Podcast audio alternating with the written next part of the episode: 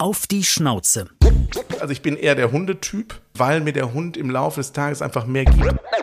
Also ein Hundegesicht entspricht dem sogenannten Kindchenschema, hat deshalb eine hohe Verführungskraft. Ein Hund ist kein Kindersatz. Ein Hund ist auch kein Partnerersatz. Also da laufen auch Dinge dann falsch.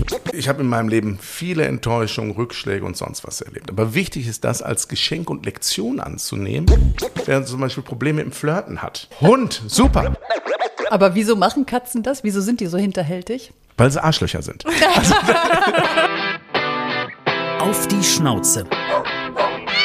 Träges Schlappohr oder flinker Flitzer. Mindestens aber eine haarige Angelegenheit. Mit welchem Tier teilen Prominente ihr Zuhause? Ob Hund oder Katze, Pferd oder Kaninchen. Hinter jedem Vierbeiner steckt eine emotionale, lustige, spannende oder auch traurige Geschichte. Wir reden drüber. Auf die Schnauze. Haustiere und ihre Promis. Ein Podcast mit Christine Langner und Jule Gülsdorf. Bei Instagram at auf die Schnauze. Wir haben ja schon echt über viele tolle Themen bei Auf die Schnauze gesprochen, äh, mit vielen begeisterten Haustierbesitzern. Und was allen irgendwie gemein ist, dass sie sagen, so ein Tier tut einfach verdammt gut. Es fühlt sich ja auch wirklich so an und wir wollen diesen Aspekt heute mal sozusagen professionell begutachten. Ja, wer könnte das besser beurteilen als ein Psychologe? Mit Hund natürlich. Der hat nämlich den wissenschaftlichen Blick auf Fragen wie, warum umgeben wir uns eigentlich so gerne mit Hunden und was lernt man denn vom Hund über sich selbst? Oder wieso eignen sich Hunde so gut zur Therapie? Ja, aber Rolf Schmiel weiß auch, ob wir Tiere vielleicht zu sehr vermenschlichen, äh, wie oft wir zum Beispiel die Hundeblicke falsch interpretieren. Und vor allem finde ich auch interessant, kann er seinen eigenen Hund als Psychologe vielleicht besonders gut durchschauen?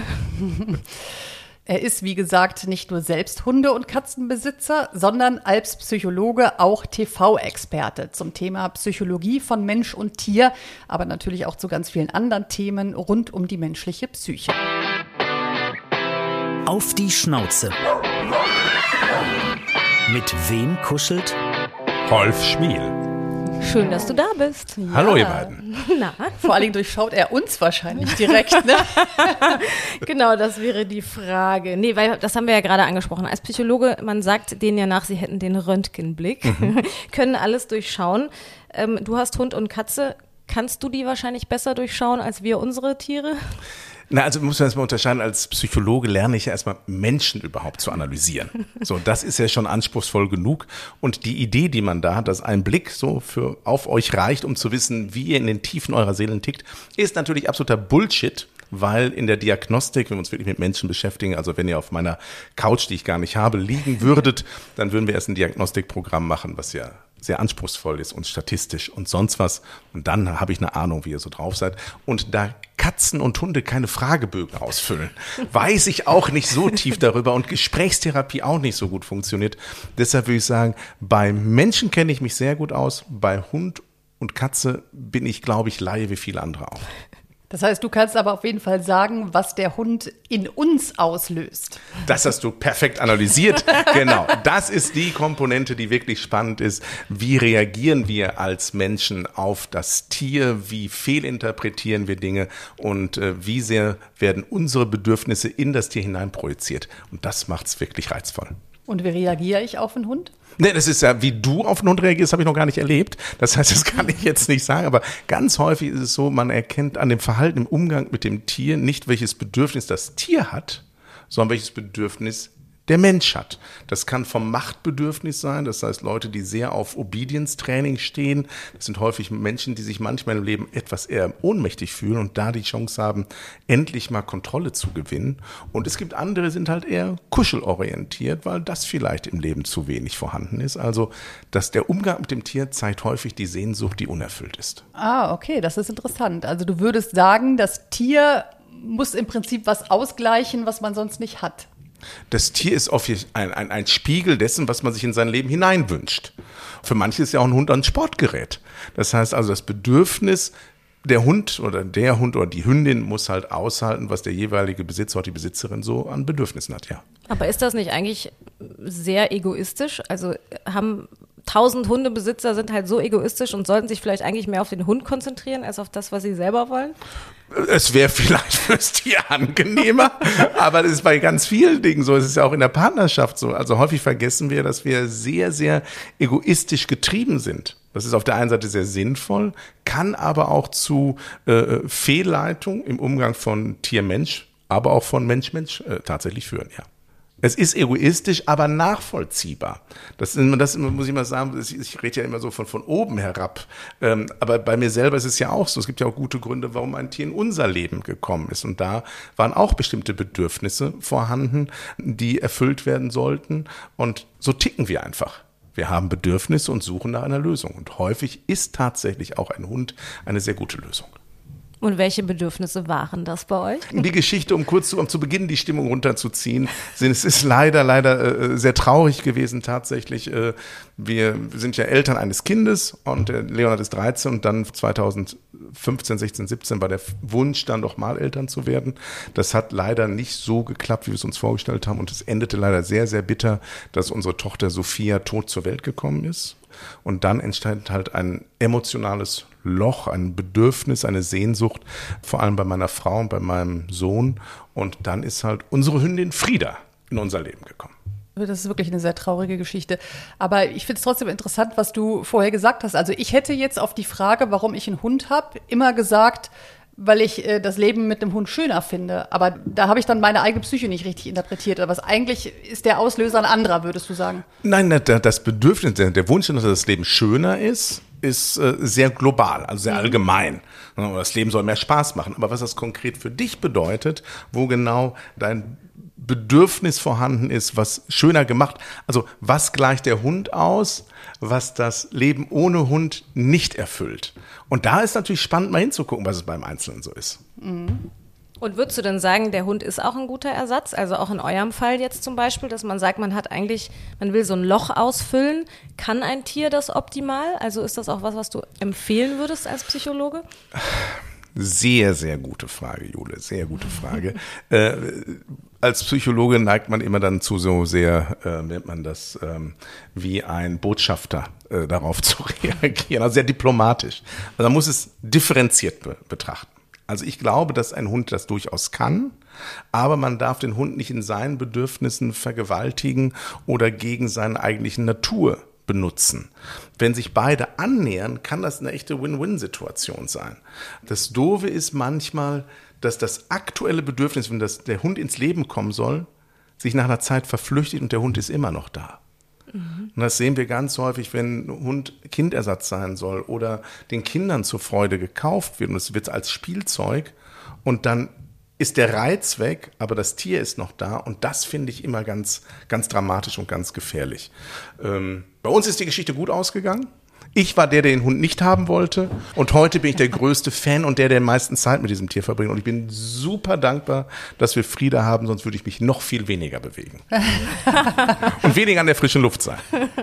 Ja, aber das kann ich mir gut vorstellen. Und das ist dann oft eben der Punkt, wo Hunde dann wieder abgegeben werden, leider, ne? Weil die Menschen ein bisschen doch dann zu kurzfristig denken. Ganz häufig ist es so. Also das heißt, dann, dann vorübergehend ist es toll für viele, aber ein Hund ist kein Meerschweinchen. Also nichts gegen Meerschweinchen. Nicht jetzt irgendwie, dass jetzt ein Shitstorm wegen Meerschweinchen kommt, sondern äh, aber hier ein Hund ist ein ganz, ganz tolles Lebewesen mit vielen Bedürfnissen und wir haben eine Verantwortung dafür.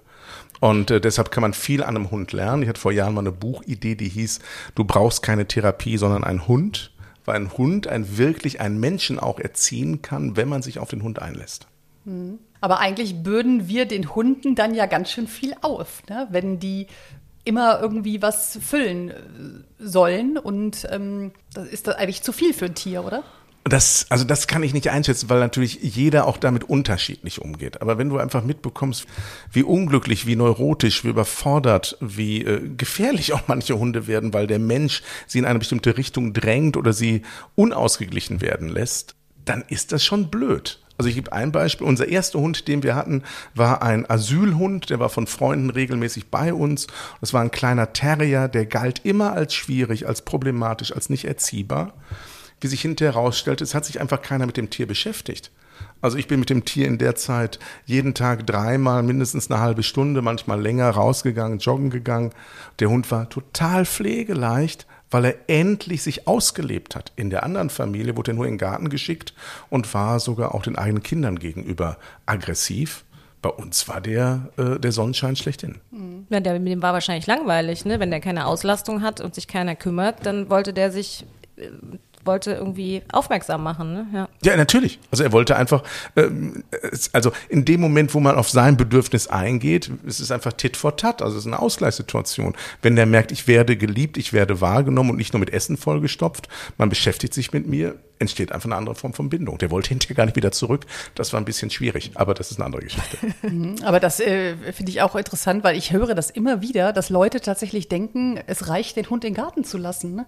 Ich weiß absurd. gar nicht, wie man drauf Ja. kommt. Ja? Also Ja, also- klar, wenn du jetzt einen Park als Garten hast, dann, alle, das, Aber ich, ich, ich war äh, letztens bei Freunden, die denken so, die haben sogar mittlerweile zwei Hunde. Ich, würd, ich gehe nie wieder bei denen in den Garten, weil der ist komplett vollgeschissen. Also es ist wirklich, es ist, die haben ein sehr, sehr großes Haus, sehr schönes Haus, auch viel Garten, aber es ist kein Ausgleich für die Hunde. Aber da musst du mal positiv auf die einwirken. Naja, es ist so, die Hundebesitzerin eigentlich, die macht das ganz toll.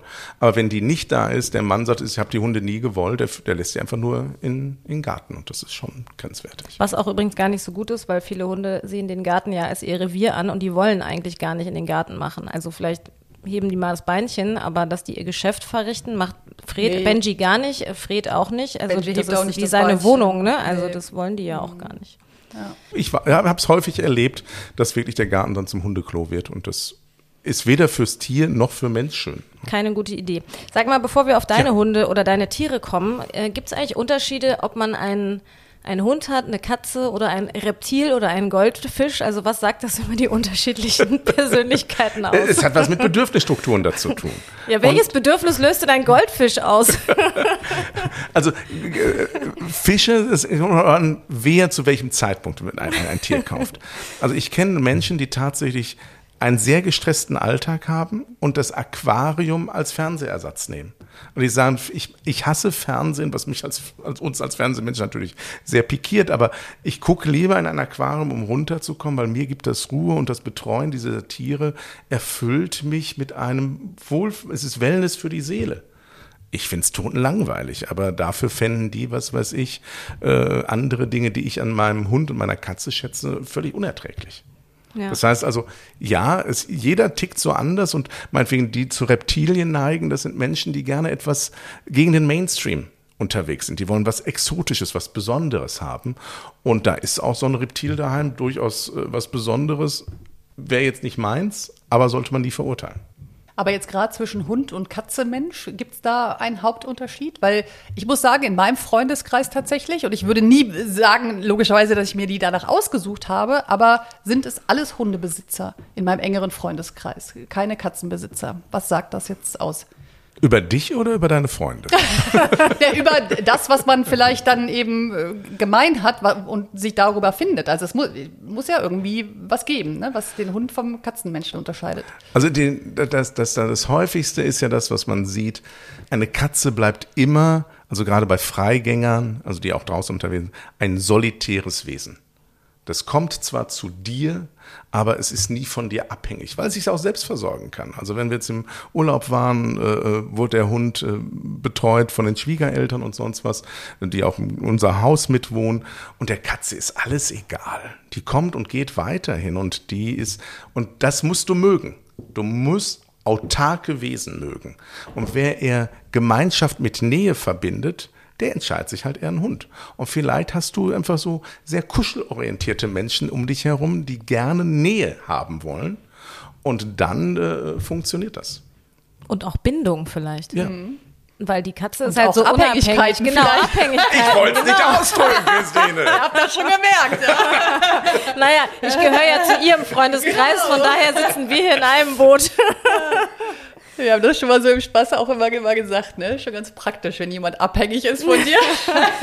Ja, es gibt einem doch, dann ist man so für jemanden da, hat eine Aufgabe und man fühlt sich wichtig. Das sind doch auch so Sachen, oder? Die das Ein Hund bedient ganz viele Bedürfnisse. Also man ist der Versorger, man ist der Held, man ist der Freund, man ist der Partner. Also ganz viel ist da, gibt einem Hund ein etwas anderes als eine Katze. Also zum Beispiel mein Sohn ist totaler Fan unserer Katze, weil er das Gefühl hat, irgendwie, das ist wirklich noch ein wildes Tier und wenn die kommt, dann kommt die, weil sie es in dem Moment will. So, und nicht, weil ich dann sage, so, jetzt hier, äh, Kuschel, Kommen. Kuschelalarm. So, und äh, der ist mit seiner, das war auch das erste Tier, was wir bekommen haben, auch von so einem Bauernhof aus Thüringen mitgenommen, weil sonst wäre es äh, in den Fluss geworfen worden. Ähm, auch traurige Geschichte. Ich habe viele traurige Geschichten in Oh. Ja, meinem Umfeld. Ähm, aber trotzdem bin ich ein sonniges Gemüt. Und der liebt das total. Aber der hat auch keinen Bock, sich um was zu kümmern. Das ist immer mein Vorwurf an Leute, die Katzen haben. Ihr seid zu faul, euch um den Hund zu kümmern. Ne? Und deshalb ist Sadik, aber das will keiner hören. Aber was steckt denn da für eine Geschichte dahinter? Was ist denn die Alternative? Und, oder man wirft ein Tier in den Fluss? Also, Nein, das war einfach, ein- das, ist ein, das war ein Bauernhof in Thüringen. Die hatten irgendwie Katzen, äh, um, um das Ungeziefer, äh, also Ratten und Mäuse fernzuhalten. Und die haben aber die Tiere nicht sterilisiert. Und sobald es einen neuen Wurf kam, wurde geguckt, werden wir, kriegen wir die verteilt und alle anderen werden getötet. Krass. Ja, der tötet ja auch Schweine. ja. Also es ist ja so, der tötet ja die ganze Zeit Tiere, für den ist es kein Unterschied. Das ist jetzt für mich schwer nachzuvollziehen, aber wir sind froh, dass diese, dieser Kater bei uns eine neue Heimat gefunden hat. Dann wollen wir die doch mal ein bisschen näher kennenlernen, oder? Du darfst Ja. jetzt unseren Steckbrief ausfüllen. Gerne. Also, so sehen meine Tiere aus. Das sind besondere Merkmale. Wir haben zwei, bleiben wir erstmal beim Hund. Deshalb, äh, es ist Frieda. Frieda ist äh, ein absoluter durch und durch gemischter. Also wir haben verschiedenste, also die Tierärztin gefragt, was ist es denn jetzt? Ist es schwer zu erkennen. Ist so ein bisschen Pudel mit drin, kommt aus Ungarn, ist so, ja, so ist das, 40 Zentimeter hoch, also eher ein kleines Hündchen, wiegt um die 10 Kilo, sehr schmusebedürftig, sehr lustig, sehr schlau, also feiere ich sehr, aber sehr ängstlich, weil die, glaube ich, sie hat Narben am Körper in den ersten Jahren dort in Ungarn auf der Straße oder wo sie gelebt hat, nicht die besten Erfahrungen mit Menschen gemacht hat, hat immer noch deutlich besser jetzt, aber zu Beginn sehr große Angst vor Männern gehabt, vor dunkel gekleideten Männern. Und äh, mittlerweile hat sie sich aber bei uns im, im, ja, im sozialen Umfeld sehr, sehr gut eingefügt. Und die Katze? Die Katze heißt Muri, den Namen hat mein Sohn damals ausgewählt. Die ist von zwei, also da war er fünf, sechs Jahre alt, da ist auf, diese, den, auf den Namen gekommen. Das ist halt ein Thüringer Kater, den wir vom Bauernhof mitgenommen haben, wie gerade erzählt, ist ein schwarzer Kater, sehr sportliches Tier, fängt Eichhörnchen. Wir sind froh, dass er kastriert ist, weil er sonst wahrscheinlich Kühe schnappen würde. Also das ist ein echter Kampfkater, aber auch kuschelbedürftig. Wenn man ihn an der falschen Stelle anfasst, kann es aber auch blutig werden für uns als Mensch. Du hast auch ein paar Narben, also. Äh, Ja, mittlerweile weiß ich wie. Also ich äh, da, ähm, das ist ja auch, das ist auch bei, bei Tieren die Frage, bist du bereit in den Alpha-Modus zu gehen? Und ich äh, habe mit, mit Muri einen, glaube ich, sehr guten Umgang. Das heißt, seine Bereitschaft, mich zu verletzen, ist relativ gering, weil er weiß, dass ich dann doch am längeren Hebel Du sitze. bist das Alpha-Tier. Ich bin das Also. Alpha-Tier, ja. Ein, wir selten im Leben, aber in dem Moment habe ich es mal geschafft. Die menschlichsten Eigenschaften meiner Tiere sind. Bei Frieda tatsächlich das Kuschel- und Nähebedürfnis. Also ein absolutes Rudeltier. Wenn alle zusammen sind, ist sie total glücklich und äh, sucht auch immer die Nähe abends äh, auf der Couch und ähnliches. Also das ist schon das, das, das Menschlichste und kommunikativ. Also sie ist sehr, sehr lebendig immer mit dabei. Also es macht, macht große Freude. Also sonst menschliches, sie kann jetzt nicht zähnen oder auch keine Kreuzworträtsel lösen. Nee. Und die Katze, kann die das? Ja, die Katze ist sehr, also im Vergleich zu mir sehr, sehr sportlich, sehr durchtrainiert. ähm, das ist äh, ein sehr vorbildliches Tier. Aber beide sind, äh, was aber glaube ich auf alle Tiere zu relativ verfressen. Das muss man einfach sagen. Das hat er jetzt Das- schon ein paar Mal angesprochen, mit dem er ist nicht so sportlich und so, ne? Ja, das jetzt ist ist, einfach- die Frage psychologisch, ist es jetzt Fishing for Compliments Nee, und nee, erwartet, nee. dass wir sagen, ach Rolf, Nein, gar nicht. Das ist oder, einfach, das ist, das ist So schlimm ist es doch gar Das ist die nicht. Schicksalsgeschichte eines ehemaligen begeisterten Fußballers. Die Knie sind einfach Fratze. So, ich kann meinen Lieblingssport wirklich nicht, also ich mache es manchmal mit so Traditionsmannschaften und alten, mittlerweile spiele ich ja fast schon in der Super-Altliga, was ich fast einen diskriminierenden Namen äh, erlebe, also alte Herren, ist es jetzt noch, danach kommt Super-Altliga. Und es geht eben nicht mehr. Und keine andere Sportart, nicht so wie du irgendwie gerne läuft oder so. äh, Sit-Ups gehen ohne Knie. Übrigens. ja, aber es hat mich nie glücklich gemacht. Also wenn ein Ball dabei ist, bin ich sofort dabei. Und ohne Ball Ja, dann, dann lieber mit dem Hund eine Runde spazieren Na, gehen. da geht dann nur Tischfußball oder sowas. Ja, ja, das ist aber dann nicht mehr so kalorienverbrennend. Ja, das heißt, die Katze profitiert davon, dass sie sich ohne dich bewegt. Ja, aber das Spannende ist, wir gehen ja alle gemeinsam. Wir gehen unsere Runden gemeinsam. Das heißt, also heute Morgen war es wieder so, ähm, die Morgenrunde, dann komme ich raus, dann kommt die, der Kater von der Nachttour, der ist ja nachts draußen meistens, und dann geht er mit uns in unsere 25-minütige Runde mit durch den Wald, bleibt immer auf sozusagen in der Nähe, muss immer ein bisschen gebeten werden, dass er wieder hinterherkommt, und dann gehen wir die Tierrunde tatsächlich gemeinsam. Das ist ein Zeichen, glaube ich, einer sehr guten Bindung. Ja, das ist aber auch witzig. Das habe ich noch ja, nicht gehört. noch nicht Das sieht auch sehr gehört. albern aus. Und wie reagieren dann andere Hunde auf den Kater? aggressiv, weil der auch gerne provoziert. Also ich kenne Geschichten, dass der sozusagen bei den Nachbarn, das ist ein sehr lebendiger Hund, gerne am Fenster auf und ab immer geht. Und sobald Cooper heißt dieser Hund, unseren Muri sieht, ist er sofort auf 180, um es endlich heimzuzahlen. Aber die Sportlichkeit hilft natürlich, er springt einfach auf den Stand, auf eine Mauer. Und Cooper ist dann überfordert. Ja, da kann ich wirklich mitreden. Das machen hier die Nachbarskatzen auch. Die, die pro, ich habe das ja immer gesagt und habe gedacht, ich interpretiere da auch zu viel rein, wieder aus psychologischer Sicht. Aber ich glaube wirklich, die provozieren den Benji. Die gehen extra durch den Garten, wenn er von innen ist, ne, an der Terrassentür, obwohl die ja wissen müssen, dass er hier wohnt. Ja, aber ich glaube, das ist die Intelligenz auch dieser Tiere, die einfach wissen, da ist hier die Scheibe vor. Also man sieht wirklich, wie, wie, wie Cooper fast schon gegen diese Scheibe springt und umso mehr er sich aufregt, umso entspannter und mehr sonst sich Muri wirklich auch. Das ist schon, es, da tun mir und meinen Nachbarn auch leid, aber es ist so. Ja.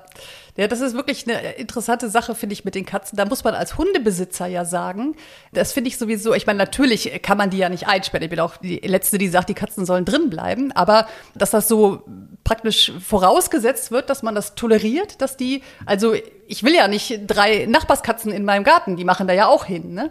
Das wird so gesellschaftlich einfach so vorausgesetzt, dass man das tolerieren muss. Aber ne? wie willst du es auch anders machen? Du kannst es der Katze ja nicht erklären. Nee, aber ich kann ja auch nicht äh, meinen Hund in den Nachbarsgarten lassen und sage, ich kann es ihm nicht erklären. Ne? Also ich finde das gesellschaftlich schon interessant, dass das so vorausgesetzt wird. Weil wie du sagst, ich meine, man erzählt das jetzt lustig, aber letztlich habe ich dreimal am Tag den Benji gegen die Terrassentür springen, weil die Katzen da langlaufen. Ich scheuche die mittlerweile, muss ich zugeben, schon weg, ne? obwohl ich die auch süß finde, aber weil es mich nervt. Ne? Ich will die nicht Ja, in meinem aber- Garten aber da, haben. äh, ich will auch keine tote Mäuse in meinem Garten haben. Ja, also sei froh, dass es nur Mäuse sind. also, äh, weil wir, wir kriegen ja als Katzenbesitzer Geschenke gebracht. So, und zu Beginn wollte er uns viele Geschenke machen. Dann war jeden Morgen, irgendwie, ich weiß gar nicht, irgendwann hat er es aufgegeben, weil wir es, glaube ich, nicht gewertschätzt haben. Äh, äh, haben wir Vögelchen bekommen, Eichhörnchen, er fängt ja Eichhörnchen schön. und so. Und äh, äh, das lässt er jetzt. Letztens haben wir auf dem Balkon, da müssen wir länger nicht da, haben, wir haben nur noch den Schwanz gefunden, den Rest hat er dann gefressen gehabt. so. also, es ist, also es ist schon hardcore mit dem. Ähm, aber tatsächlich, was wirklich hilft, wie beim äh, der Klassiker, sind Wasserpistolen. Ne? Äh, Wasserpistole verändert das das, Leben. probieren. Jetzt hast du einen Tipp. Okay. So eine Bazooka einmal durch den Garten, wo, aber das, da zack, darf man. das tut schneiden wir den bitte Katzen raus. auch nicht weh, ja? Nein, also, es ist, also, also eine Wasserpistole kommt ja nur so ein, ist jetzt nicht wie mit, ist ja kein, kein, äh, ähm, wie heißt das, wie bei der Polizei, so ein äh, Wasserwerfer. Wasser, Wasserwerfer, den du da einsetzt. Die Christine neuerdings so einem Wasserwerfer. Und ich habe auch nicht davon gesprochen, Christine, dass du dir irgendwelche kleine Wasserbomben baust und diese Tiere damit befeuerst, sondern ich meine wirklich eine Kinderspielzeugpistole, äh, Wasserpistole, wo man einmal so macht. Und das, wenn die regelmäßig Katzen sind, Großartig. hoffentlich, also unsere ist relativ schlau, irgendwann verstehen sie es dann, dass es doch nicht so sinnvoll ist, dann daher zu gehen. Ich sehe Christine schon oh, mit den Wasserbomben. Ja, das hat der Psychologe gesagt. ja. Ein neues Hobby werden. Aber sag mal, wenn du mit der Katze spazieren gehst, weil du gesagt hast, sie ist etwas schwierig, sie äh, aufzufordern, dass sie mitkommt, hast du dann auch sowas wie hier beim Hund als Stichwort? Oder? Nee, ich, ich, ich, das ist also, die ist sehr, sehr dievenhaft und sehr göttlich und selbstgefällig. So, und da muss man, wenn ich nicht dreimal gesagt, Muri, jetzt komm, bitte. Bitte, Muri, komm. Dann guckt sie und dann bewegt sie sich, dann setzt sie sich nochmal hin. Aber da sie so schlau ist, dass sie den Weg ja kennt, wenn sie keinen Bock hat, geht sie nur bis zum Stück, bis bis zum Wegwind, weil wir gehen ja eine Runde, sonst werden wir nicht wieder zu Hause ankommen. Und dann wartet sie da und geht dann wieder erst das letzte Stück wieder mit nach Hause. Süß, auf jeden Ja, Fall. Habe ich echt noch nicht gehört. Cool. Ja, aber das ist das Praktische wieder bei Katzen, ne? dass die auch alleine zurückkommen. Ich halt wollte keines dieser Tiere, jetzt habe ich beide. und äh, aber irgendwie, es macht schon sehr glücklich. Also ich bin für jeden Tag dankbar, dass wir äh, Katzen oder Tiere im Haus haben, weil es eine echte Bereicherung ist. Weil sie so viel Aufmerksamkeit geben? Oder? Äh, nein, es sind verschiedenste Aspekte. Also ich glaube einfach tatsächlich, dass es ja bekannt ist, dass Oxytocin, also dieses Kuschelhormon ja durch wirklich Tiere, die eine körperliche Nähe zulassen, ausgeschüttet werden, äh, dass sie trostspendend sind, dass sie nochmal auch eine, wenn ich viel äh, beruflichen Stress habe, geben sie wirklich eine Form von Zuwendung, die wirklich gut tut. Und ich merke einfach bei uns, meine Schwiegereltern sind beide relativ alt, 89 und 80, die bei uns im Haus wohnen. Und die Schwiegermutter freut sich dann, wenn beide Tiere vorbeikommen. Und das zaubert ihr dann so, weil sie kommt früher vom Bauernhof, so ein Lächeln auf die Lippen. Und allein das zu sehen bei einer Dame, die sehr alt und gebrechlich ist, dass die Präsenz von Tieren so positive Emotionen aktivieren, ist doch großartig. Besser als dieses Psychopharmaka. Absolut, ja. Ich finde auch, ne, dieses sehr beruhigend mit Tieren. Und was ich übrigens auch, was mir gerade einfällt, interessant finde, wieso empfindet man als Besitzer eben von dem eigenen Tier, also ich würde wirklich sagen, der Benji riecht gut. Ich sage auch immer jedem, ich liebe diesen Geruch, wenn der neben mir liegt. Und ich habe jetzt zwar auch noch keinen erlebt, also ich glaube, du würdest jetzt auch nicht sagen, dass er stinkt, aber für dich riecht er ja nicht gut. Wie kommt das psychologisch, dass man das Gefühl hat, das eigene Tier riecht gut? Nein, das ist äh, eine Form von, von, von Priming, also eine Form von Prägung. Also wir haben positive Emotionen einer Sache gegenüber, fühlen sich dieser Sache verpflichtet, bekommen viel zurück und dadurch ist alles von Aussehen bis Anfassen bis hin Geruchwert positiv konnektiert, solange es funktioniert. Das kennt man auch aus Partnerschaften. Solange man den Mann oder die Person mag, findet man vieles toll wenn sich das ändert, kann man sich irgendwann nicht mehr riechen. So, und dann ist plötzlich das Schnarchen, was man vorher so charmant fand, wird plötzlich unerträglich. Und äh, beim Tier, da Tiere sehr treu sind und häufig sehr kontinuierlich in ihrer Persönlichkeit, entsteht einfach eine Bindung. Selbst wenn Frieda meinetwegen unterm Tisch pupst, denke ich, okay. Aber war halt Frieda. So, ne? Das würde ich einen Kollegen von mir, da wäre ich schon stinkig sauer, wenn der sich so verhalten würde. Ja. Wir sind da halt großherzig, weil sie so viel geben. Ja, das stimmt. So, weiter im Steckbrief. Äh, ein Film über meine Tiere hätte den Titel. Na, ich würde es jetzt schon als Bonnie und Clyde bezeichnen, weil so wie die beiden unterwegs sind, das ist schon äh, sehr bemerkenswert.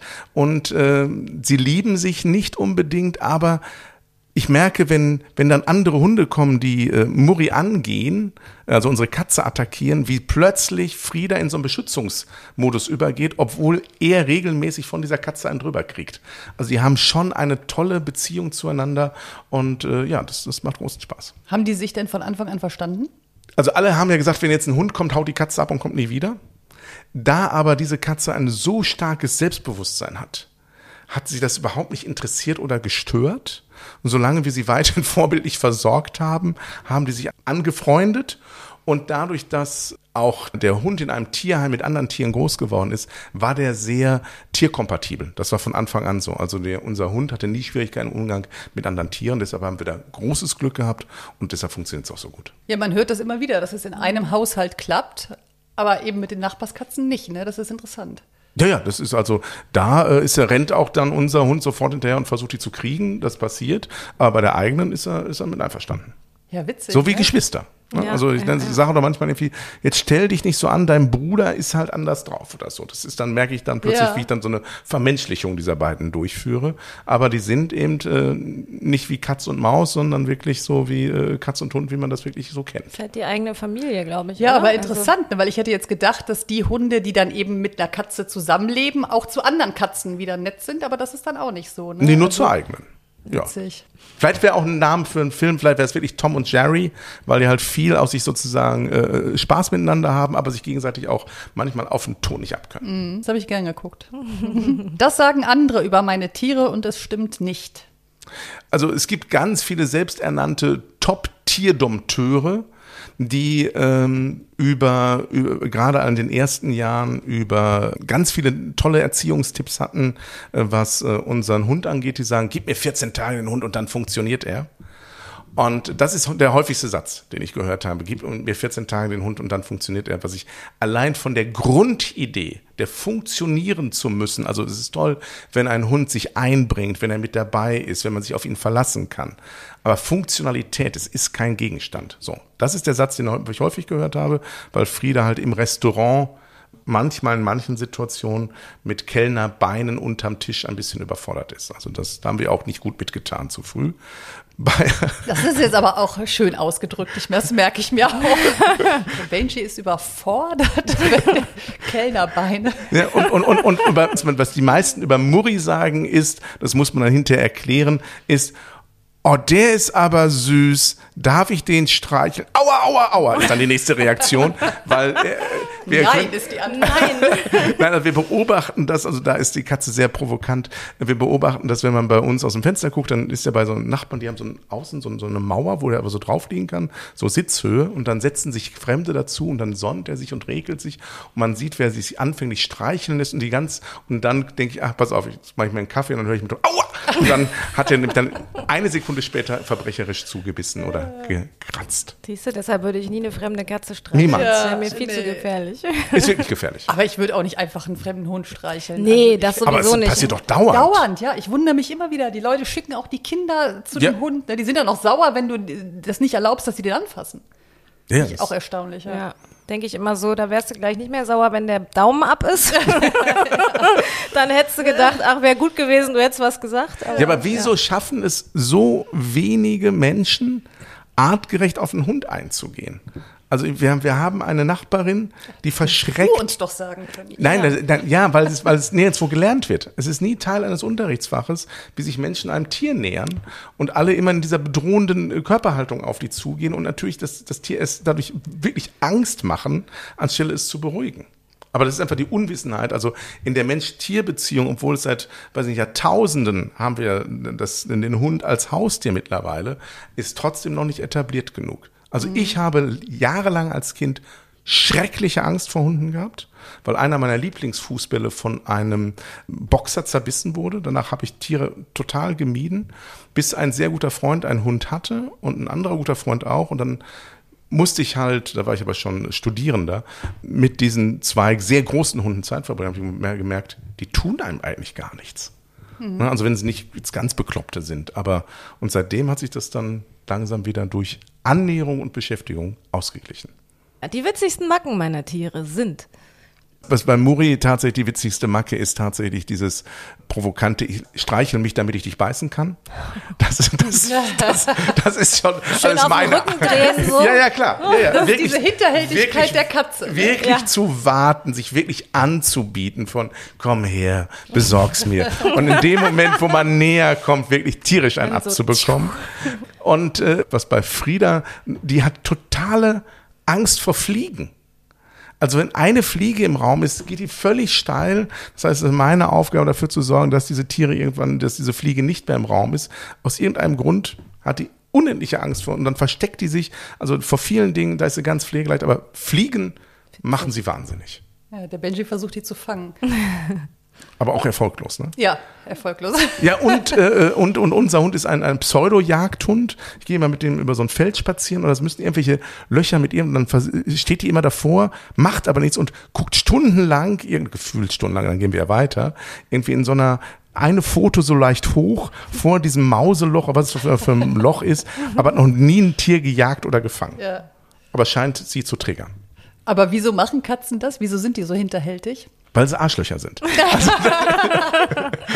Alle durch die Bank. Nein, also aber das bezieht sich auf unsere. Äh, ich ich glaube, es ist einfach ein Spiel. Es ist ein Spieltrieb. Das heißt also, es ist ja wahrscheinlich auch gar nicht so böse gemeint.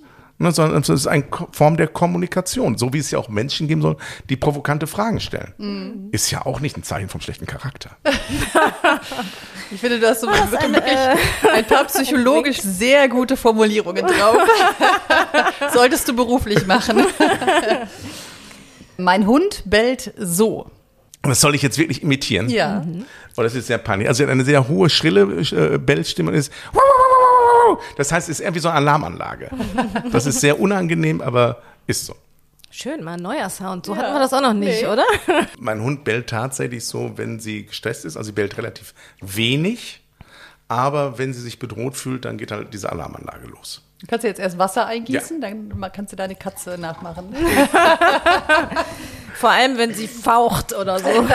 Nein, das, das, das schönste Geräusch, was wirklich unsere Katze macht, ist dieses Schnurren, dieses das ist wirklich toll, äh, weil dieses entspannte Gefühl, diese Resonanz tut auch wirklich gut. Also ich kann mich erinnern, es gab eine Situation, wo ich sehr emotional belastet war und da musste es wirklich diese Katze gespürt haben, hat sich bei mir auf die Brust gelegt und dieses Schnurren und damit hat sich wirklich mein Blutdruck gesenkt, die Pulsrate, unglaublich beruhigender Sound in dieser körperlichen Nähe. Also dieses Schnurren ist toll. Außer wenn sie dann irgendwann ja, zuschlägt. Ja, aber in dem Moment, also jetzt mittlerweile, da ich ja auch weißt ja, wo du äh, weiß ich darfst, jetzt, ja. wie ich damit umgehen darf. Also sie äh, ist ja auch unangemessen. Also ist ja, äh, wenn man, wenn man sie im Nacken streichelt, bleibt sie entspannt. Wenn die Hand zu weit Richtung Po wandert, ist ja auch in anderen Zusammenhängen so.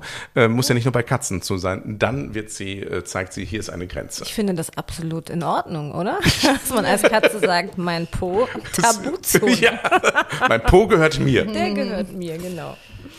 Ja. Aber magst du es denn dann auch, wenn deine Partnerin schnarcht? Ist das vergleichbar mit dem Schnurren der Katze?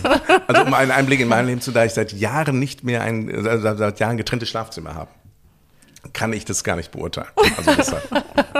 ah, interessant. Das heißt, Partner raus, Tiere rein? Äh, ja, im Endeffekt, also im, im Bett selber habe ich jetzt den, den, den Hund nicht regelmäßig. Dann geht er eher, äh, glaube ich, zu meinem Sohn unters Bett. Also er schläft gerne unterm Bett, was wahrscheinlich da, weiß ich nicht, es ist ihr häufig zu warm. Mhm. Also sie kommt erst, wenn ihr seht, dass bei meinem Sohn kommt sie ins Bett, kuschelt sich so an für ein paar Minuten und wenn du dann ein paar Minuten später guckst, siehst du, ist sie wieder unterm Bett. So zu Gefühl, sind alle da, dann ist sie beruhigt und dann äh, schläft sie unterm Bett. Und die Katze kommt aber auch nicht. Die Katze, Bett, nein, die Katze ist ja meistens nachts draußen und äh, die hat so einen Schlafplatz auf so einem Stuhl, so kuschelbedürftig, dass sich nachts ins Bett dazu legt. Das kommt eigentlich, kann ich mich jetzt nicht dran erinnern, dass er so am Abend dann kurz mal vorbeischauen und dann wieder los. Ist man denn besorgt als Katzenbesitzer, wenn die nachts draußen sind? Oder ist man da so wie, wenn die Kinder anfangen wegzugehen, dass man sagt, die kommt schon wieder? Du kannst es gar nicht anders machen. Also ich sag mal so, als das Tier sehr jung da war und man nicht die Sicherheit hat, findet sie den Weg zurück, kann sie Gefahren einschätzen, da war die Sorge groß. Bei uns ist es so, wenn sie länger als 48 Stunden nicht mehr da war, dann gehen wir mal suchen und wir wissen so die Ecken, wo sie ist. Und äh, das längste, wo sie nicht da waren, waren, glaube ich, drei oder vier Tage. Da haben wir uns bei unserem Kater schon echte Sorgen gemacht. Aber dann war der da und was, mhm. was, was wollt ihr? Unterwegs, so what? Hatte ein Abenteuer. ja, genau. genau. Ähm, jetzt haben wir ja schon viel über die äh, Psychologie zwischen Mensch und Hund gehört oder haben viel darüber geredet, aber es gibt noch so einen Aspekt, dieses mit der Freundschaft. Man sagt ja immer, der Hund ist so der beste Freund des Menschen und manche sagen ja auch, er sei ein besserer Freund. Ist das so? Nee, es ist darauf an, kommt darauf an, was man von einer Freundschaft erwartet. Also ich kann nicht sagen, dass mein Hund ein besserer Freund ist als mein Freund, weil ein Hund mir zu sehr, also von mir zu abhängig ist und zu sehr der gleichen Meinung. Also ich mag es in Freundschaften, wenn mir jemand Widerworte gibt. Also mein Freund Arnim, mit dem diskutiere ich und wenn ich eine Idee habe oder einen Gedanken habe, ist der in der Regel zu 80 Prozent erstmal dagegen. Das hilft mir aber, diese Idee besser zu verstehen. Wenn ich unserer Hündin Frieda was erzähle, höre ich nur immer ein begeistertes äh, oder habe ich das Gefühl, dass es abgenickt wird und sie der gleichen Meinung ist und das bringt mich persönlich nicht weiter. Also zur Beruhigung und emotionalen Stabilisierung ist ein Hund toll. Und jemand, der emotional destabil ist, kann ein Hund auch einen höheren emotionalen Wert haben, weil er nicht gegen einen ist oder mhm. scheinbar nicht provokant oder mal eine andere Perspektive ein. Wohingegen ein Freund oder eine Freundin sich auch von einem abwenden kann oder aber auch mal eine andere Meinung haben kann oder auch mal enttäuscht sein kann oder auch mal sauer auf einen sein kann. Und wer das nicht aushalten kann, der ist beim Hund besser aufgehoben. Mhm. Das heißt, da sind wahrscheinlich Leute konfliktscheu, über die man so sagt, es gibt ja so diese Einsiedler-Typen, wo man sagt, das ist so der, der mit den Tieren spricht und der hat eigentlich nur Freundschaft zu Tieren, der hat kaum was zu tun mit Menschen. Das sind dann wahrscheinlich Leute, die sind konfliktscheu, oder? Nein, die sind einfach sozial überfordert auch, so wie mhm. unser Hund von den Kellnerbeinen überfordert ist. Manche Menschen machen aus ihr, und das ist auch eine gute Strategie psychologisch gesehen, wenn du eine Schwäche hast, mach eine Stärke daraus. Also wenn du erkennst, dass so mit Menschen ist nicht meins, aber mit Tieren bin ich glücklich, da soll man es so machen, aber häufig ist ein Zeichen dafür, dass menschliche Interaktion eher eine Überforderung darstellt. Ja, wobei man ja auf der anderen Seite auch sagen kann, wie du vorhin ges gesagt hast, der Hund ist ja auch sehr treu. Also die Treue des Tieres tut gut. Ist Ja. gar keine Frage. Aber ähm, also ich glaube, menschliche Freundschaften sollten nochmal auf einer anderen Bedürfnisebene reagieren. Ne, also auch wie zum Beispiel kein, ein Hund ist kein Kindersatz. Ein Hund ist auch kein Partnerersatz. Also da laufen auch Dinge dann falsch, wenn ein Hund für die sinnlichen Bedürfnisse eines Menschen jetzt nicht hardcore-mäßig benutzt wird, aber Leute dann einfach denken, das ist, ich habe ja meinen Hund. Ich habe ja jemanden zum Schmusen, damit sich selber die eigentliche Verpflichtung entzieht, ey, kümmere dich um dein Leben, hab echte Menschen in deinem Leben und nicht nur das Ersatz. Also es ist eben kein Ersatz, sondern es ist ein Pseudoersatz. Ja, aber es gibt ja eben Menschen, die auch viel enttäuscht wurden von Menschen und das Ja. kann man eben von dem Tier nicht. Ne? Insofern finde ich das jetzt eigentlich gar nicht so negativ, wenn man sagt, also natürlich nicht, wenn man jetzt gar keinen Kontakt mehr zu Menschen hat, aber wenn man vielleicht, ne, wenn man viel Schlechtes erlebt hat äh, in Partnerschaften oder so, wenn man dann sagt, das ist nichts mehr für mich und ich äh, habe halt jetzt viel Zeit für den Hund oder so, das ist ja gar nicht negativ, oder? Es ist menschlich und nachvollziehbar, aber man raubt sich selber einer ganz wichtigen Lebensfacette. Das heißt also, ich habe in meinem Leben viele Enttäuschungen, Rückschläge und sonst was erlebt. Aber wichtig ist das als Geschenk und Lektion anzunehmen und zu überlegen, was kann ich daraus lernen, um in Zukunft Sachen besser zu machen. Also wo, wie muss ich besser Bedürfnisse äußern? Oder warum muss ich alles immer in eine rosarote Brille packen? Oder, oder was auch immer.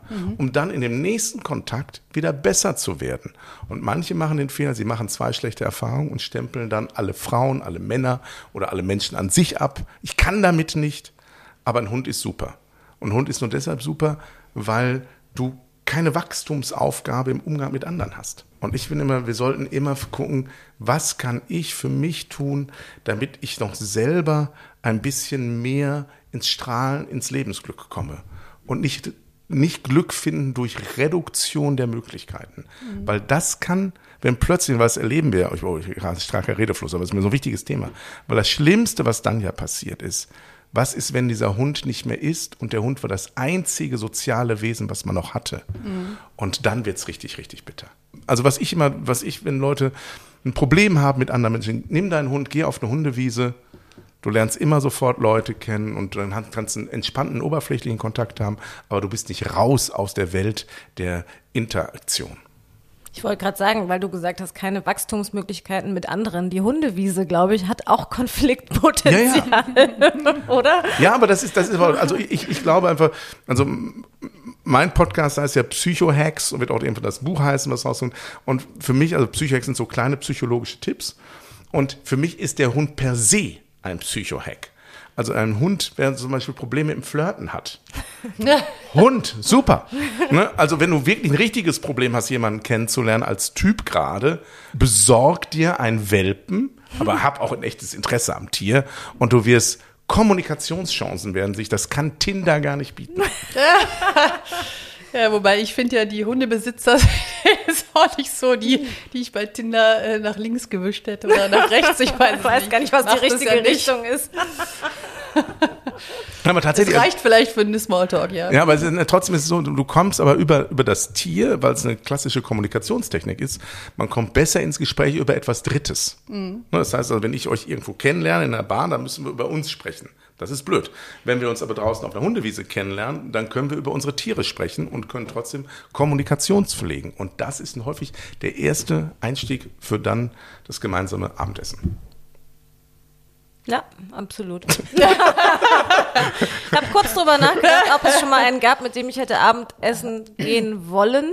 Äh, doch, also tatsächlich einen netten Kontakt habe ich von der Hundewiese, aber einer in fünf Jahren ist jetzt. Äh, Da geht noch was. Falsche Äh, Hundewiese.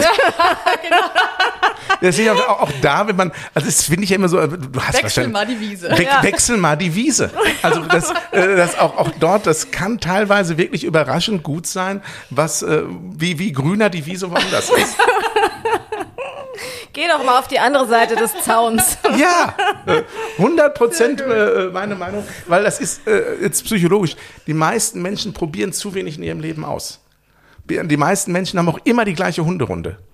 Die machen immer den gleichen Weg. Der Hund langweilt sich zu Tode, wenn er dreimal am Tag die gleiche Richtung läuft.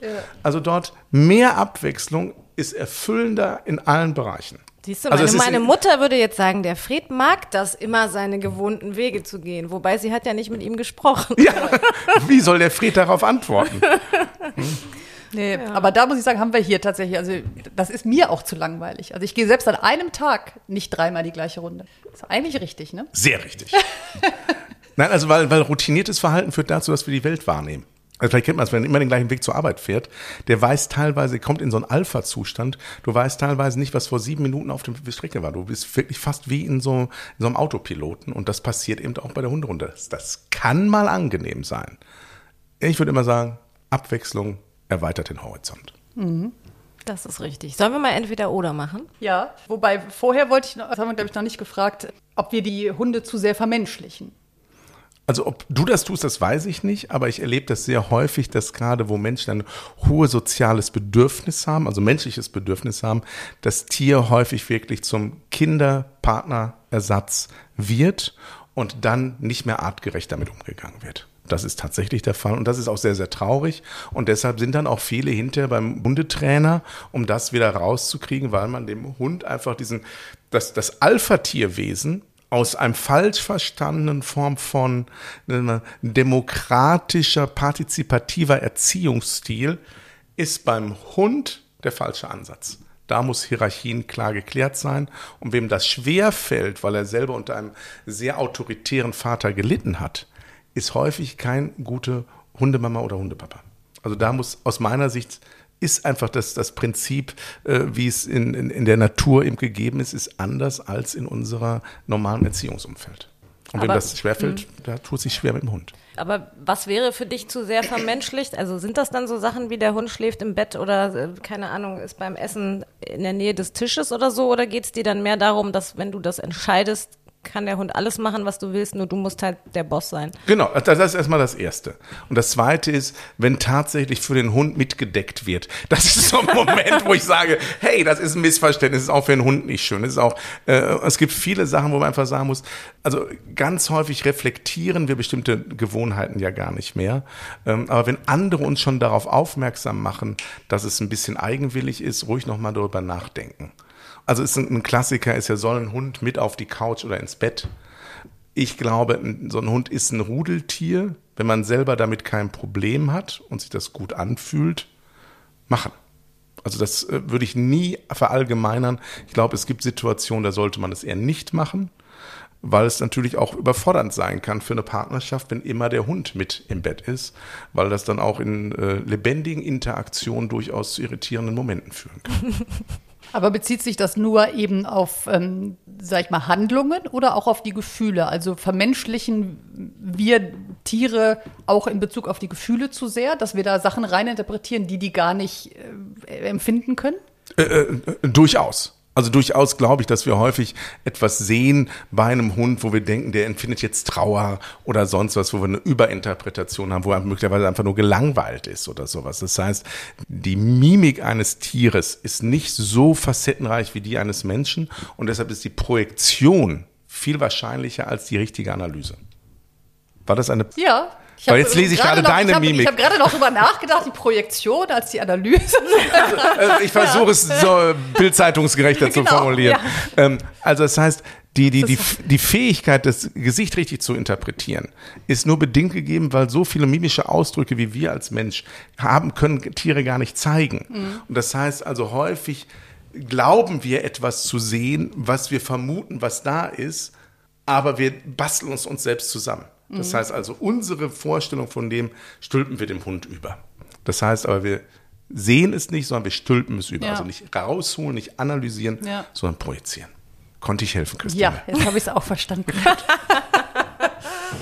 Dann kommen wir jetzt Sehr zu den. Entweder-Oder-Fragen.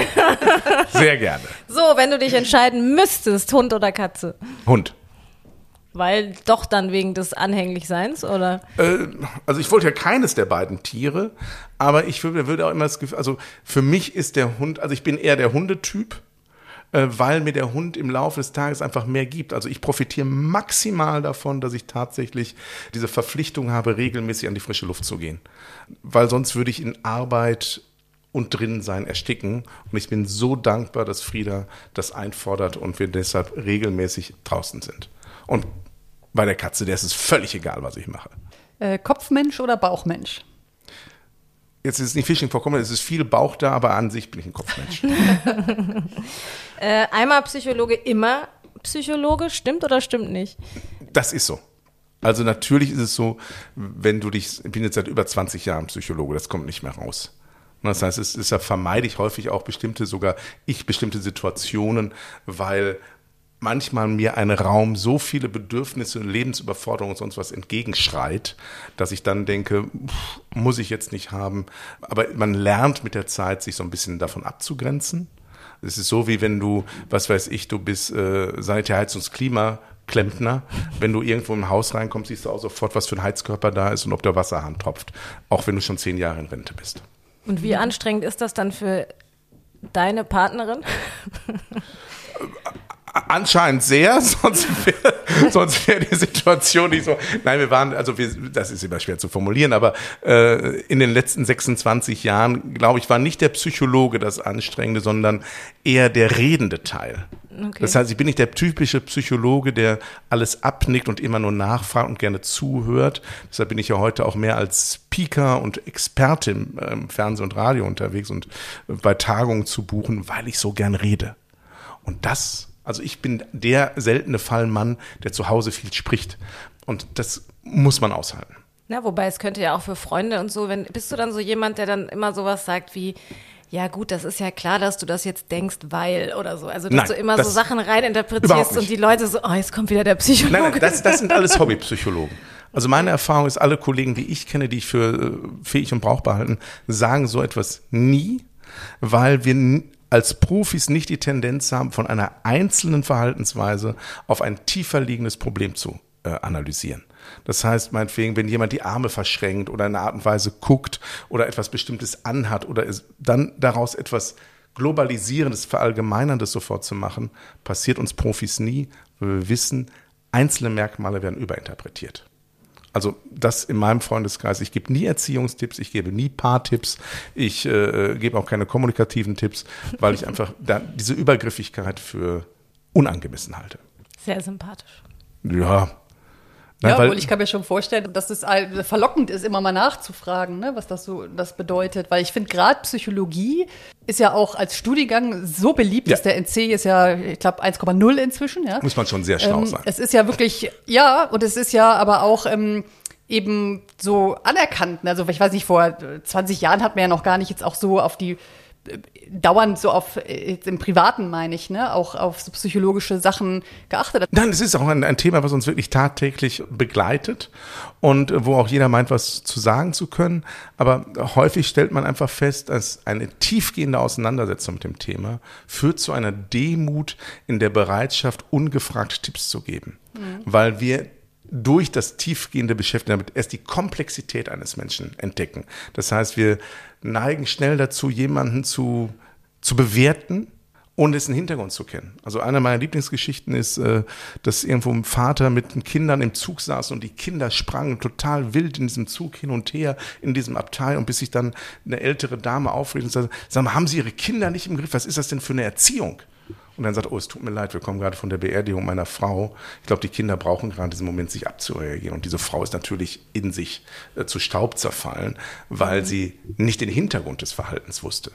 Und diese Demut haben wir als Psychologen zu sagen, wenn du ein Verhalten siehst, interpretiere nicht sofort oder bewerte nicht, weil ein einzelner Moment häufig nicht so viel aussagt, wie, wie viele glauben. Gut, das ist ja eh so ein Thema, das Bewerten anderer Menschen, gerade in, in Zeiten von Social Media, da sollten wir ja alle vielleicht mal einen Gang runterschalten. Ne? Ja, wir, wir glauben immer zu wissen, warum jemand sowas macht. Bevor wir bewerten, nimm dir Zeit, die Person kennenzulernen. Also mein sozusagen Psychohex in dem Zusammenhang heißt immer begleiten statt bewerten. Also einfach mal die Zeit nehmen. Warum ist jemand überhaupt so? Und ich habe Menschen in meinem Leben irgendwann gewonnen, die habe ich erst abgelehnt, weil ich sie nicht verstanden habe. Und als ich sie begleitet habe und sie näher kennengelernt habe, war ich hinterher fasziniert, wie sie Sachen gelöst haben, die nach außen eigenartig wirkten. Aber wenn man sie verstand, dachte man, Respekt, wie du damit umgehst. Deshalb lieber begleiten statt bewerten. Sollen wir ihn mal testen? wir haben nämlich einen Hundeführerschein. Uiuiuiui. Und da du ja Hundebesitzer bist, Oh, ich werde versagen. mal gucken, ob Es ist nicht mein Hund, der Hund gehört meiner Frau. Multiple Choice, äh, so hast du doch auch wahrscheinlich, wie war das im, im Examen bei Psychologie? Ja, das, da gab es leider, äh, zu meiner Zeit, heute ist das alles anders. Ich muss ja dazu sagen, es ist ja äh, äh erschütternde Zahlen. Ich bin ja vor 25 Jahren, habe ich die äh, mündlichen und schriftlichen Prüfungen zum Diplom abgegeben. Ähm, wie das heute ist bei Bachelor und Master und allem Gedöns, das weiß ich gar nicht. Also zu meiner Zeit musste man noch harte Klausuren schreiben, mhm. äh, mündliche Prüfungen ablegen und eine Diplomarbeit schreiben. So, jetzt aber der Hundeführerschein. Oh mein Fängst du an? Ja. Wenn gut sozialisierte Hunde miteinander spielen, zeigen sie auch Teile aggressiven Ausdrucksverhaltens. Diese sind im Spiel. A. Dann auch immer ernst gemeint. B. Nur bei Rüden ernst gemeint. C. Nicht vorhanden. Oder D. Durch Gesten als Spiel gekennzeichnet. Gott, ist das komplexer. Nein. Das ist jetzt schon fast Psychologie, oder? Also äh, ich habe, als du bei D warst, die ersten drei schon wieder vergessen. Das ist für mich mehr ein Gedächtnistest als ein Führerschein. Äh, also, äh, also nicht vorhanden schließe ich aus, weil, weil das erlebt man. Jetzt müssen wir noch die anderen drei. Was waren die anderen drei Möglichkeiten? Nur bei Rüden ernst gemeint oder ernst gemeint? Oder halt durch Gesten als Spiel. Das war das letzte, ne? Durch Gesten. Also Hunde machen Gesten? Was ist denn eine Hundegeste? Sagen die halt Stopp, man nimmt die Hand hoch? nee, aber die, ich glaube, durch die Körperhaltung. So genau, Körperhaltung, äh, Mimik. Ja. Also ich würde mich für D entscheiden. Sehr gut. Sehr gut. Das, ist, das ist richtig? richtig? Ja. Yes! Ich bin so, ich bin ein toller Hundepapa. So, das ist jetzt eine Frage, die kannst du mit Sicherheit beantworten, aus eigener Erfahrung. Äh, können nach der Übernahme eines Straßenhundes aus dem Ausland Probleme auftreten? A. Ja, sie werden nicht mehr stubenrein. B. Nein, es gibt keine Probleme. C. Ja, sie sind mit hiesiger Umwelt nicht vertraut und können deshalb ängstlicher reagieren. Oder D. Ja, sie zeigen aggressives Verhalten gegenüber Menschen. Äh, bei, bei uns tatsächlich aus eigener Erfahrung ist es C und D, aber D nicht per se. Also aggressiv ist er äh, jetzt nicht aktiv aggressiv, sondern selbstschützend. Was aber zu merken ist, dass C tatsächlich die Ängstlichkeit lange Zeit gegeben war. Stubenrein, Gott sei Dank, ab der ersten Minute. Sehr gut, richtig. Ihr sagt immer richtig, egal was ich antworte, wahrscheinlich. Na, um dich psychologisch zu stärken. Das tut auch gut. Äh, welche Vorschriften gelten nicht für Hundehalter? A. Die Straßenverkehrsordnung. B. Die Tierschutzhundeverordnung. C. Die Viehverkehrsordnung. Oder D. Das Forstgesetz. C. Sehr gut. Hallo? Dreimal richtig? 100 Prozent abgeliefert hier. Ja. ich habe einfach Glück. Oder so, ja. Hast dich qualifiziert. Glück im Spiel. Denken wir nicht weiter. So. Äh. Sehr schön. So, wir wollen noch ein bisschen über Erziehung reden. Äh, Hundeerziehung. Sind denn deine dann tatsächlich auch gut erzogen? Weil du hast ja jetzt das, du hast gesagt, du bist das Alpha-Tier. Äh, ist das in der Umsetzung denn auch, äh, funktioniert das auch? Also es ist halt davon abhängig, welchen Anspruch man hat. Also ich habe einen Nachbarn, ein sehr sympathischer Mann, ein Dachdeckermeister, der ist so Obedience-Training orientiert. Da läuft der Hund immer direkt am Fuß und da ist auch immer die Leine um seinen Körper richtig gebunden und so. Ähm, so ist jetzt Frieda nicht, aber äh, Frieda hört, wenn ich sie abrufe, meistens. Und äh, aber sie hat eine, also nee, die, die dadurch die Beziehung ganz gut ist, funktioniert das schon. Ich würde sagen, mein Hund ist gut erzogen. Okay. Er ist sozusagen gemäß der Möglichkeiten gut erzogen. Es ist halt ein großer Unterschied, ob du mit dem Hund als Welpen bekommst und durch dich wirklich geprägt wird oder ob du ihn mit ein bis zwei Jahren bekommst, wo er schon eine Menge Prägung hinter sich hat, die teilweise tiefgehend sind. Mhm. Also muss das mal auf den Mensch übertragen. In der Psychologie sagt man häufig, um die ersten vier Jahre als Mensch, also die ersten vier Jahre der Kindheit zu verarbeiten, brauchen wir 40 Jahre. So, und wenn man das die ersten zwei, ein bis zwei Jahre eines Hundes mal sieben nennt, muss man sich vorstellen, welchen Einfluss das haben kann. Und da muss ich sagen, ist unsere äh, Erziehungsleistung daheim wirklich brauchbar. Okay, anständig. Die Christine würde über mich jetzt sagen, der Fred hat dich gut erzogen. Warum können wir den Hunden generell so schwer widerstehen? Weil sie einfach dem Kindchenschema entsprechen. Also ein Hundegesicht ist entspricht dem sogenannten Kindchenschema, hat deshalb eine hohe Verführungskraft und äh, mit dem richtigen Blick schmilzen wir dahin. Also ich muss auch darauf achten, meinetwegen bei uns zu Hause, die Ernährung ist zu feinkostorientiert geworden, äh, weil das besonders von, von Frieda äh, äh gefeiert wird. ähm, und wir freuen uns so sehr, wenn sie sich freuen. Und wenn sonst keiner mit dem Schwanz wedelt, ist es einfach, ist es einfach eine Sache, die einfach gut tut und deshalb fällt uns so schwer zu widerstehen. So, sollen wir äh, zur Schlussrubrik kommen? Ja. Wir haben nämlich wegen auf die Schnauze haben wir ein paar Sätze, äh, Ja, gerne. von denen wir dann die vervollständigen lassen. Ich habe die Schnauze voll von. Von Hundebesitzer, die alles besser wissen und erziehen wollen, ohne das Tier zu kennen. Anschnauzen würde ich gerne. Äh, unsere Nachbarin, die angeblich einen Therapiehund hat und totale Hundeexpertin ist, aber ihr Hund so wenig im Griff hat, dass den Hund jetzt eigentlich einen Maulkorb verpasst werden muss, sie aber ohne den Hund noch rumläuft, obwohl der Hund schon drei Hunde gebissen hat. Oh. Und wen soll der Hund therapieren eigentlich? Ich habe keine Ahnung, ich spreche mit dieser Person nicht. Also, Ist mir zuwider. Also das einzige Moment ist ja, ich liebe ja Menschen per se als Psychologe. Ich bin totaler Menschenfreund von meiner Grundhaltung her. Aber es gibt wenige Personen in meinem Leben, die mich sehr triggern. Und das ist, wenn jemand uneinsichtig, übergriffig, neunmal klug und nachweislich inkompetent ist. Also wenn das in der Mischung zusammenkommt äh, und dabei noch unfreundlich, da ist sozusagen meine äh, Psychologengelassenheit wirklich Die überfordert. Schmerzgrenze Ja, erreicht. da ist die Schmerzgrenze. also da kann man auch aus psychologischer Sicht dann nichts mehr machen, ja? Nee, nicht bei mir. Das ist äh, Bei äh, ihr, meine ich. Ne? ja, aber das weiß ich nicht. Dafür, also da äh, wird mich nicht zu jetzt nicht. Also ich glaube, dass sie sehr beratungsresistent ist, weil sie sich selber sehr feiert für Dinge, die sie nicht kann. Ich habe eine große Schnauze, wenn. Immer. Also, äh, also ich werde selten laut, aber ich bin immer sehr kommunikationsorientiert. Also ich wäre ein Hund, der viel bellen würde. Herrlich. Vielen Ja. Dank. Das Es war zauberhaft bei- Zauberhaft und unterhaltsam. Auf die Schnauze. Ein Podcast mit Christine Langner und Jule Gülsdorf. Hat euch die Folge gefallen? Abonniert und teilt auf die Schnauze gerne und lasst bei Apple Podcast eine positive Bewertung da. Bei Fragen und Anregungen schickt gerne eine Mail an auf die Schnauze Podcast at gmail.com. Bei Instagram at auf die Schnauze. Auf die Schnauze. Haustiere und ihre Promis.